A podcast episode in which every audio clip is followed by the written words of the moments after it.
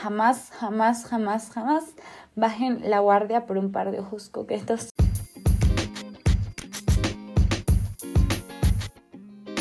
Feminismo Inexperto es un podcast para hacer de una plática necesaria algo sencillo y digerible. Bienvenidas. Hola, ¿cómo están? Espero que bien. Yo ando reanudando todos mis proyectos después de un final de semestre casi caótico, pero acá andamos existiendo lamentablemente para venir a hablar de, yo creo, uno de los episodios más necesarios de este podcast, ya que hoy hablaremos de lo que es y cómo funciona el círculo de violencia esperando que entendiéndolo y sabiendo cómo se estructura nos ayude a aclarar la mente y poder dejarlo atrás si es el caso. Entonces, sin más preámbulos, podemos iniciar. Y primero que nada, daremos el contexto, aunque al final las formas de salir de un círculo de violencia son muy generales como para todos los contextos, hay algunas cosas que las diferencian y en este momento nos vamos a enfocar puntualmente al contexto de violencia machista dentro de nuestra relación sexoafectiva. Y no digo específicamente novio, porque al final se les etiquete o no como novios, podemos terminar en este círculo. Y bueno, ahora, ¿qué es este círculo de violencia del que tanto estamos hablando? Pues este término fue desarrollado por la psicóloga Leonor E. Walker, planteando que la violencia hacia las mujeres ejercida por su pareja solo iba en aumento o en una espiral creciente mientras avanzaba la relación. Va creciendo lentamente hasta que sin darnos cuenta estamos inmersas en una violencia cíclica con un patrón ya bien marcado. Para entender mejor el círculo de violencia tenemos que desmenuzarlo, y este consta de tres fases. La primera fase es llamada la fase de tensión y esta se caracteriza por una escalada gradual de conflictos entre la pareja. El agresor empieza a camuflajearse, por así decirlo, cambiando constantemente su humor para volverse impredecible y crear más momentos de tensión, sin llegar completamente a lo explosivo. Es decir, puede empezar la violencia emocional y verbal, pero el agresor no deja de ser amable o bueno para que la víctima vea aún luz en él e intente sanarlo o salvarlo o cambiarlo con su amor.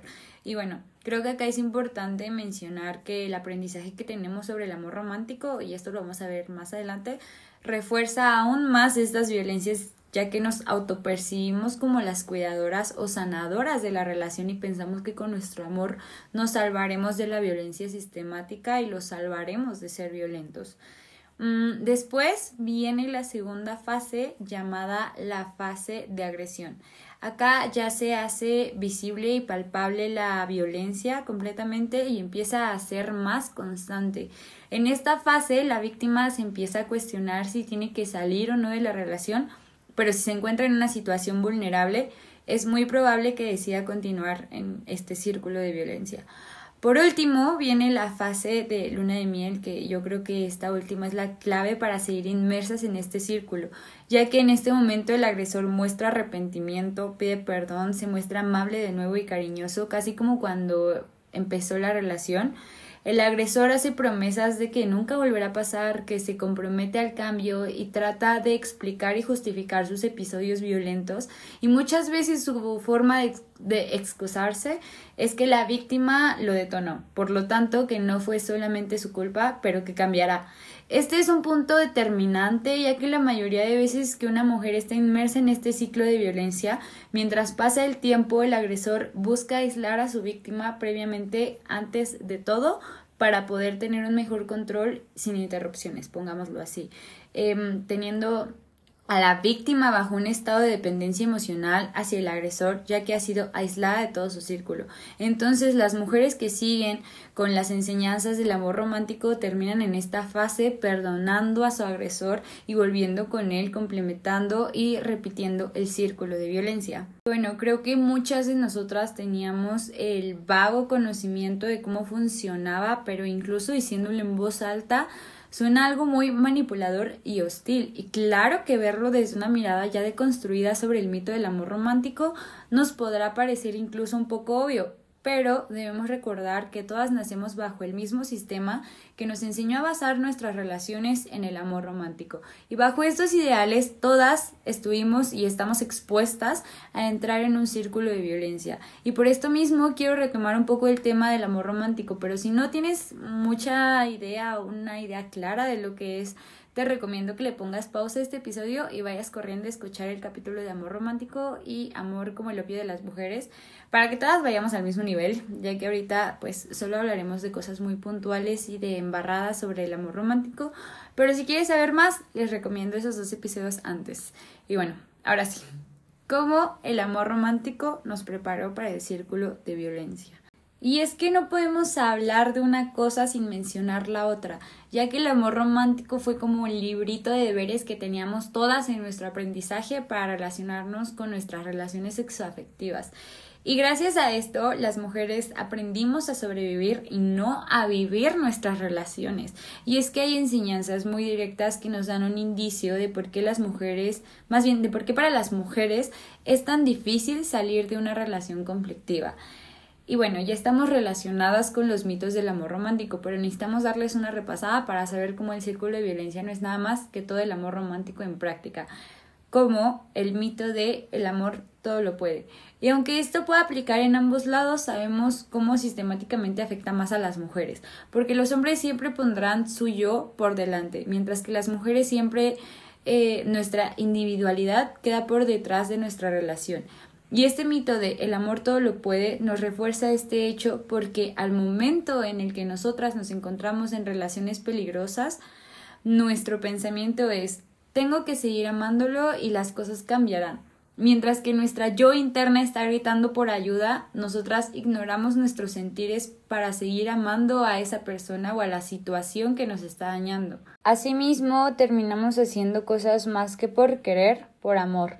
Y algo que dijo Coral Herrera muy cierto es que por amor las mujeres nos aferramos a situaciones de maltrato, abuso y explotación. Por amor estamos con güeyes horribles que al principio nos enamoraron para después tenernos entre comillas en la palma de su mano y que por amor entre comillas les aguantemos pendejadas. Somos capaces de humillarnos por amor y a la vez de presumir de nuestra intensa capacidad de amar. Por amor nos sacrificamos, nos dejamos anular, perdemos nuestra libertad, perdemos nuestras redes sociales y afectivas, dejándonos solas y vulnerables, que es justo como los agresores nos quieren tener. Por amor abandonamos nuestros objetivos para pasar a ser una extensión de la otra persona o incluso de la familia. Y es que cuántas mujeres madres son violentadas por su esposo, pero siguen ahí por amor a su familia. Sin cuestionar este primer mito, me parece, eh, yo creo, el más importante de todos, ya que sienta la base para siempre estar en el círculo de violencia por amor, ya que este amor romántico incondicional nos lleva a los infiernos cuando no somos correspondidas o cuando nos son infieles, nos traicionan, nos abandonan, nos rechazan, porque cuando nos hemos dado cuenta estamos solas en el mundo, alejadas de amigas y amigos, familiares o cualquier red de apoyo que nos pueda ser útil, porque todo lo abandonamos ciegamente por un hombre que al darse cuenta que el poder que su amor tiene sobre ti y lo que te causa el que te rechace, automáticamente lo convierte en tu punto débil y hallará todas las formas posibles para manipularte por este medio, ofrecerte migajas de amor para después violentarte y que tú sigas pensando que te quiere es el sedimento para el círculo de la violencia. Y es que para las mujeres el amor romántico, como nos lo han enseñado, es una utopía colectiva, algo que anhelamos toda nuestra vida, idealizado y fuera de este mundo. Y al darnos cuenta que crecimos y el príncipe azul no va a llegar, empezamos a conformarnos y a maximizar lo que debería ser lo mínimo indispensable. Y es que piénsenlo, ¿cuántas mujeres no presumen que su novio no las violenta, que las respeta, que las escucha, que las quiere, básicamente, cuando todos estos aspectos son lo mínimo indispensable en una relación. Pero, ¿y si llegamos a nuestra utopía prometida? Cuando estamos en nuestro amor romántico perfecto, no queremos soltar. ¿Por qué lo haríamos? Si fue lo que se nos dijo que teníamos que tener para ser felices. Y por esa felicidad utópica abandonamos todo, encontrándonos al final vulnerables. Em, me gustaría leer un fragmento de un artículo que leí sobre el amor romántico que me parece aterradoramente real y crudo. Dice, Amamos patriarcalmente. El romanticismo patriarcal es un mecanismo cultural para perpetuar el, patriarcado. Mucho más potente que las leyes, la desigualdad anida en nuestros corazones. Amamos desde el concepto de propiedad privada y desde la base de la desigualdad entre hombres y mujeres. Nuestra cultura idealiza el amor femenino como un amor incondicional, abnegado, entregado, sometido y subyugado. A las mujeres se nos enseña a esperar y amar a un hombre como la misma devoción o con la misma devoción que amamos a Dios o esperamos a Jesucristo. Y es que esto es totalmente real. De ellos esperamos migajas mientras que con nuestras amigas que nos muestran el mismo o hasta más nivel de ternura y amor incondicional siempre nos parece algo normal. Ahora, que ya tenemos como desmenuzado el círculo de violencia desde el lado psicosocial de las mujeres, tenemos que hablar de algo que también es sumamente importante y es el aspecto de la desigualdad económica. Porque sí, muchas relaciones heterosexuales donde la mujer es víctima de abuso son sostenidas por el patriarcado usando de base el amor romántico, pero también tiene mucho que ver con el sistema capital y estas dos estructuras juntas nos dejan con lo que conocemos como el techo de cristal. Y bueno, creo que todas acá ya conocemos y sabemos cómo funciona la desigualdad económica diaria para las mujeres, pero no muchas saben cómo esto afecta a todas nuestras relaciones. Una mujer sin oportunidades laborales y carencia económica casi siempre termina en dependencia económica y sentimental hacia su pareja, y en vez de enseñarnos a romper estos techos de cristal, nos han enseñado a admirar y amar al hombre poderoso, porque eso representa para las mujeres lo que nunca hemos tenido, oportunidades y poder. Algo así como Cenicienta, vaya, que para huir de su contexto marginado y violento termina casándose con el rey. Entonces vamos por la vida muriéndonos por llamar su atención para al final conseguir a alguien que te quiera, porque pues al final eso es opcional.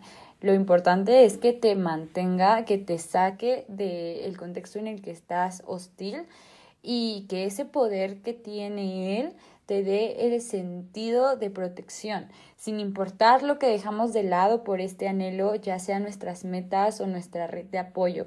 El ejemplo más claro de esto yo creo que son las, los sugar daddies y las sugar babies, que al final pues esto es una forma nueva de llamarle a lo que es la prostitución real, ¿no? Em, son chicas, muchas veces niñas en desventaja económica, donde pues los hombres en ventaja económica las usan para estar con ellas, ¿no? Y es que eh, yo creo que si las mujeres estuviéramos en una situación de verdadera equidad económica y pudiéramos renunciar a las personas que nos mantienen, eh, entre comillas, sin poner en riesgo tu estabilidad o la de tu familia, Muchas de nosotras seríamos más libres al amar porque amaríamos, amaríamos sin el concepto de necesidad. Solo sentiríamos y nos, relacionar, nos relacionaríamos bajo el concepto de amor. Sin embargo, debemos recordar que lo económico es solo un componente más de toda esta estructura que nos mantiene en las relaciones violentas, porque realmente cualquier mujer tenga estabilidad económica propia o oportunidades o no las tenga, o por más privilegiada que sea, puede verse envuelta en este círculo de violencia de amor romántico. Al final, este amor es una herramienta para, para mantenernos en una droga constante. Yo lo veo así, ¿no? El amor como el opio de las mujeres, despojándonos en esta búsqueda inalcanzable de felicidad y estabilidad, pues terminamos dejándonos de lado el propio yo y las metas personales y todo lo que somos. Y, y, bueno, ahora que ya sabemos cómo funcionan los círculos de violencia, espero que nos sirva para dejar de juzgar a las mujeres inmersas en estas dinámicas violentas. Dejemos de señalarlas y decir, ¿por qué le aguanta tanto? O si le pegó, ¿por qué no lo deja? O si lo denunció y después volvió con él, entonces su denuncia no cuenta. Ella acepta la violencia y pues ya no es problema de él porque no, no es que ella acepte la violencia, no es que sea su decisión estar con un hombre abiertamente violento. Al final las mujeres que pasan este tipo de cosas son un cúmulo de ideas, de sistemas que no las dejan salir de ahí y encontrar un espacio seguro. Entonces, en vez de cuestionarlas, de enjuiciarlas, brindémosles eso, eso que les hace falta, un espacio seguro, una red de apoyo para ayudarlas a salir de ahí. Y también espero que este capítulo nos ayude a relacionarnos con un mayor cuidado porque el amor romántico está tan pegado a nosotras que en cualquier momento podemos caer en él, incluso ya con el conocimiento teórico y práctico feminista. Entonces, jamás, jamás, jamás, jamás bajen la guardia por un par de ojos coquetos, como dicen en Hércules. Y bueno, creo que con esto podemos dar por terminado el capítulo de hoy. Muchas gracias por seguir acá. Recuerden que pueden seguirme en Instagram como Feminismo Inexperto. Les aviso que estaré anunciando un círculo de cine debate feminista. No sé cómo ponerle bien, pero básicamente es eso. Em, muy pronto por, por, por Instagram, entonces eh, va a ser completamente gratuito para que estén pendientes por si se quieren unir. Y pues nada, nos escuchamos pronto y adiós.